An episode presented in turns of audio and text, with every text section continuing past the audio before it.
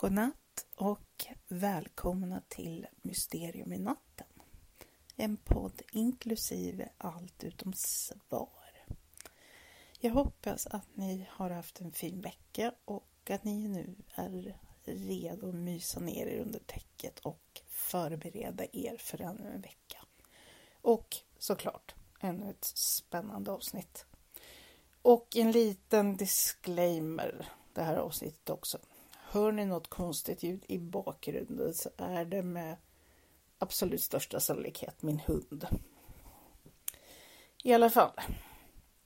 Idag fortsätter vi att rota runt i historien om paret The Hills. Och jag ska försöka komma fram till hur det kom sig att de blev så pass kända som de blev. Och talade de överhuvudtaget sanning? Vi fortsätter där förra avsnittet slutade. Michel N. Webb var en ung man som hade examen från Mount Union College 1954 med en examen då i biologi. Men han hade själv vissa erfarenheter av UFOs. År 1951 när han tjänstgjorde som ungdomsrådgivare i Michigan hade Webb bevittnat ett udda rörligt föremål som flög förbi på himlen utanför fönstret. Det var där och då som han blev uppslukad av ämnet ufologi och drevs av en önskan om att förstå vad det var han hade upplevt. När han tog examen i biologi så gick han omedelbart över till att jobba inom astronomin. Hans handledare, Dr. J. Allen Hynek, är en av de mest framträdande astrofysikerna och ufologerna eh, i sin tid. Han hade tjänat som vetenskaplig rådgivare till Project Blue Book sedan starten 1952 och hade till och med varit med och gett råd och förståelse till föregående projekten Project Grudge och Project Sign. Samtidigt som han fungerade som vetenskaplig rådgivare för Blue Book arbetade han också som chef för Smithsonian Astrophysical Observatories Optical Satellite Tracking Program. Det var ett långt namn. Eh, Webb skulle arbeta sedan då under Dr. Hynek från 1957 till 1958. Vilket gjorde att han etablerade sig i sitt gebit. Han skulle sedan börja arbeta för Charles Hayden Planetarium i Boston strax därefter. Där han också engagerade sig volontärt i NICAP, den ideella organisationen medgrundad av Donald Kehoe som undersökte UFO-fenomenet. Det var där som Webb kom in i berättelsen om Barney och Betty. Han var en ung aspirerande astronom som fick läsa brevet Betty Hill hade skrivit. Det var fullt av detaljer som pekade mot en kontakt med en främmande ras. Det var förlorad tid och Bettys vilja att bli undersökt och hypnotiserad. Om så önskades av också en tredje part för att bevisa den förmodade sanningen. Webb kontaktade Hills och arrangerade en intervju som skulle äga rum i oktober. När de äntligen träffades den 21 oktober 1961 hade det gått en hel månad sedan den påstådda UFO-observationen. Och Bettys minne tycktes bli bättre och bättre för varje dag som passerade. Under den här ökända intervjun, som spände över nästan sex timmar, berättade paret Hills varje tänkbar detalj. Från bilturen till den extraordinära farkosten som flög över dem, till Bettys minne gällande deras bortförande. Allt finns mycket detaljerat nedskrivet i Webbs NICAP-rapport som uppgick till över 60 sidor när när det slutfördes 1965. I sina rapporter sa Webb att det som hände Hills eller det som förmodligen hände, förmodat hände Hills. Han kände att det var definitivt äkta. Han noterade att de hade vissa inkonsekvenser när det gällde specifika punkter. Till exempel den exakta tidpunkten som något hände. Eller den exakta platsen de var vid när de först såg farkosten. Men han trodde dem verkligen. Och det är till dags dato väldigt få som tvivlar på att de verkligen blev traumatiserade den där ödesdigra bilresan hemåt 21 september 1961. Vid denna tidpunkt hade historien börjat smyga sig utanför sin, sin allra närmaste minsta cirkel och hade liksom satt det här paret, The Hills, på kartan så att säga. Michelle N. Webbs första rapport fann en väg ut till andra NICAP-medlemmar som blev också fascinerade av fallet. I november kom två andra medlemmar från NICAP och pratade med Hills och intervjuade dem om just det här, de få saker som, det, som var inkonsekventa i deras berättelse. Deras största problem med parets, parets berättelse var den här eventuellt förlorade tiden på cirka tre timmar. Jag vet dock personligen att om man lider av PTSD som till exempel barnen gjorde så är det inte alls ovanligt att tappa tidsbegreppet och så att säga förlora tid. Men varför Betty sa sig ha gjort det, det är däremot ytterst märkligt. I september 1965 avslutade Michelle N. Webb sin eh, fullständiga rapport om paret. Det är fullt av rapporter och detaljer som hämtats från de inspelade ses sessionerna med psykiatriken Dr. Simon och det de vittnat då under åren. Rapporten var också den över 60 sidor lång och den kan fortfarande läsas online. Den 25 oktober 1965 figurerade de på framsidor av tidningen Boston Globe. Rubriken skrek med stora bokstäver UFO-skräck. Blev paret kidnappade?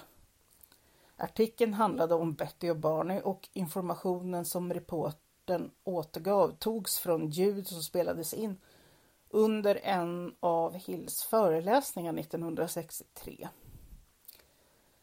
Tydligen hade reporten John H. Luttrell också fått veta att paret hade gått för att söka hypnosbehandling med Dr. Benjamin Simon och till och med fått tag på de ursprungliga NICAP-rapporterna som skrevs av Michelle N. Webb. Reporten hade alltså fått eh, någon intervju med paret. Eller han, han hade inte fått en intervju med paret. Utan han bara plockade ihop eh, plockade ihop lite fakta som han hade hittat i, där, i tidningar och inspelningar och allt. Eh, och trots sina ansträngningar då att hålla sig i bakgrunden och inte synas så värst mycket så blev paret Hills kändisar, vare sig de ville eller inte.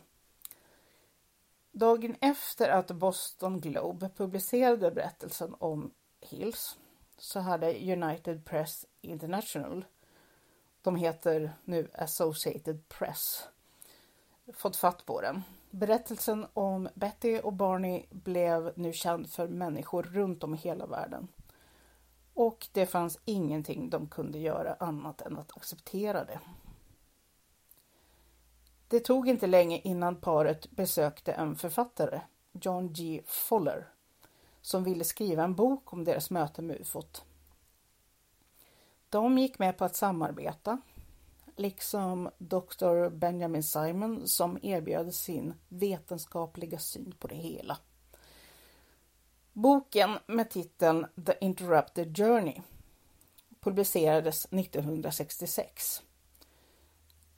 Den beskriver den saknade delen av tiden som paret hade problem att komma ihåg och förvandlade dem till i det närmaste ikoner bland det växande ufo-samhället. Mycket av den ursprungliga fokuset på paret handlade om att de var ett så kallat interracial par, alltså mixat par. Många har haft teorin att stressen att vara ett par i en sån tid var det som i slutändan ledde till en i det närmaste paus från verkligheten och att de då kom på den här historien. Men bland andra var Dr. Simon oense med sådana uttalanden. Medan de två hade varit offer för ganska många fördomar ända sedan de träffades så var det definitivt något traumatiskt som hade hänt just den kvällen då de träffade ufot. Inte något samhällstryck. Alla deras terapeuter, familj och vänner kom överens. De var ett lyckligt par som verkligen älskade varandra och bodde i en av landets mest progressiva delar.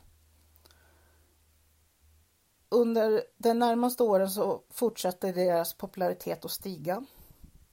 De blev kända för sina upplevelser och sina föredrag. Och det är det som förmodligen knäckte Barney till slut. I februari 1969, bara sju och ett halvt år efter sin ursprungliga observation, led han av en hjärnblödning. Det hade börjat med ett högt blodtryck som också förhöjdes ännu mer då eh, på grund av hans alkoholism och smärtor i hjärtat och bröstet innan han till slut dog av en hjärnblödning. Det undersöktes inget närmare så att just, just det här med hans hjärta det har gett plats för en del spekulationer. Barnet gick bort vid 46 års ålder och han efterlämnade sig två barn från ett tidigare äktenskap och gjorde Betty änka vid 48 års ålder. Det är svårt att säga vilken slags inverkan berömmelsen hade på barnets hälsa. Många har tillskrivit observationen den dåliga hälsa som han fick men det har också påpekats att hans hälsoproblem mycket väl kan ha börjat före hösten 1961 även om det inte finns några konkreta bevis för det. Betty själv skulle emellertid aldrig gifta sig igen. Hon beskrev kärleken som hon och barnen hade som något permanent. Något som hon aldrig skulle kunna bryta sig ifrån. Och medan hon kanske hade gått i avskildhet för att leva den sista halvan av sitt liv i fred var hon i framkant av UFO-rörelsen och cementerade sitt arv som en så kallad target individual, vilket man ofta kallar de som står eller har stått i kontakt med UFOn och även Men in Black. Hon skulle komma att delta i UFO-konventioner tala ut för att försvara ufo-observationer samtidigt som hon också granskade historier och foton och aldrig var rädd för att ärligt säga till exempel uppenbarligen falskt, om det var så hon uppfattade det. Betty skulle för alltid bli känd som ufologins farmor. År 1975 skulle boken baserad på Hills påstådda bortförande The Interrupted Journey omvandlas till en tv-film med James Earl Jones och Estelle Parsons. Filmen heter The UFO Incident och sändes nära 14 år efter den ursprungliga observationen. Många, många har under åren såklart funderat på vad som egentligen hände med The Hills. den 21 september 1961. Vad var sanningen? Var deras berättelse helt riktig? Medan vissa påpekar bristerna i berättelsen och gärna tillägger att de var spritt språngande galna så pekar andra argument på att det definitivt kan fungera till deras fördel. Förutom det faktum då att flera av deras, av deras läkare konstaterade att de var traumatiserade. Peace Air Force Base, den närliggande militära anläggningen, som ursprungligen kontaktades av Better den 22 september, förde en rapport men stängde den knappt påbörjade utredningen bara några dagar senare. Emellertid hävdade Betty ständigt att den majoren som hon talade med, Paul Henderson, bekräftade hennes misstankar genom att säga att radarn plockade upp något samma kväll som de blev bortförda. I ett par intervjuer har jag läst att radarn pingade två gånger. En gång ungefär sju timmar före bortförandet och en gång två timmar efter. Ni vet en sån där rund cirkel som i filmer lyser grönt och blippar och håller på när man ser att det är liksom något som närmar sig. Eh, det ser ungefär likadant ut hos både flyget och hos fartyg. Något som också är helt sant är att ärendet skickades till Project Blue Book vilket var ett riktigt statligt program som syftade till att identifiera all sorts UFO-aktivitet. Dessutom skulle Betty fortsätta att hävda livet ut att den information som erhållits av flygvapnet den natten, som handlar om deras bortförande, hade klassificerats som top secret och inget, inget som någonsin någon skulle diskutera inom militären igen. Självklart så har jag inget sätt att veta om det är sant, men det är, tycker jag, ganska intressant att notera. Jag hittade också det ganska lustiga sammanträffandet. Den 509 Bombwing som omplacerades till PS Air Force Base 1958 hade tidigare varit belägen i Roswell, New Mexico. 1990 flyttade 509 Bombwing till Whiteman Air Force Base i Missouri. Och nu har Missouri blivit den absolut hetaste platsen för påstådda UFO-observationer i USA. Så det är dit man ska åka om man vill se något, verkar det som. Betty själv förblev och förblir ett namn i strålkastarljuset. Och ufo-samhället har sedan The Hills nått publicitet som, så att de har liksom blivit utmärkta som en ikon. Alla kontroverser till trots. Hon skämtade aldrig bort sina historier och hon skulle fortsätta att se ufos ett dussintal gånger till under resten av sitt liv. Jag noterade tidigare att hennes syster Janet hade hävdat att hon hade sett ett ufo på 50-talet. Och Betty tycktes ha ett stort intresse för ämnet. Både före hennes påstådda bortförande och efter. Senare har även hennes brorsdotter Kathleen Marden fortsatt att stå för sin fasters och farbrors historia, publicerat en bok och skrivit flera bloggar för att stödja deras trovärdighet. Tyvärr gick Betty Hill bort i cancer i oktober 2004 vid 83 års ålder. Hon skulle ha fyllt 104 år i år om hon hade fått leva. Under åren har UFO-supportrar försökt stödja den berättelse som Hills berättade. Stjärnkartan som pekar på Zeta Reticuli förblir det mest solida beviset. Men även det är till viss del felaktigt. Den klänning som Betty hade på sig, som hon hävdade hade varit täckt med rosa pulver, testades årtionden efter att hon presenterade sin klänning som bevis. Testresultaten kom tillbaka och var då något obekvämt för skeptikerna eftersom klänningen innehöll bevis på någon form av protein som inte kunde artbestämmas. Det var inte DNA från paret. Historien har varit kultstämplad bland ufo-supportrar och skeptiker.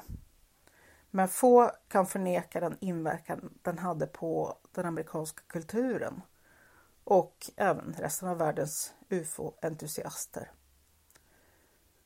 Det har dussintals, om inte hundratals, copycat-historier och folk har hävdat sedan Hills blev uppmärksammade att de hade blivit ombordtagna, sett ufos, dokumenterat ufos och så vidare. Det finns till och med markörer längs New Hampshires motorväg där det påstådda bortförandet skedde. Och en samling av fallets ufo-material finns att läsa för vem som helst vid University of New Hampshire. Så även om det finns en stor portion sanning i allt som hände så kan ju ingen egentligen veta vad som var sant, hur mycket som var sant eller om ingenting var sant. Hela fallet är höljt i dunkel och omgärdat av väldigt mycket konstigheter. Och även om allt faktiskt vore sant skulle någon ens kunna tro på det. Personligen så tror jag att vissa saker övergår vår fattningsförmåga när vi står inför något ingen förstår.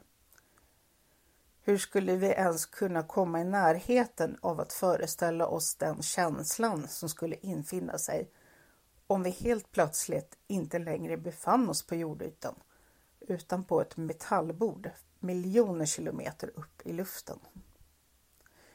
Men som jag sagt tidigare, att det försiggår något där uppe som vi inte riktigt förstår. Det tror jag de flesta kan hålla med om.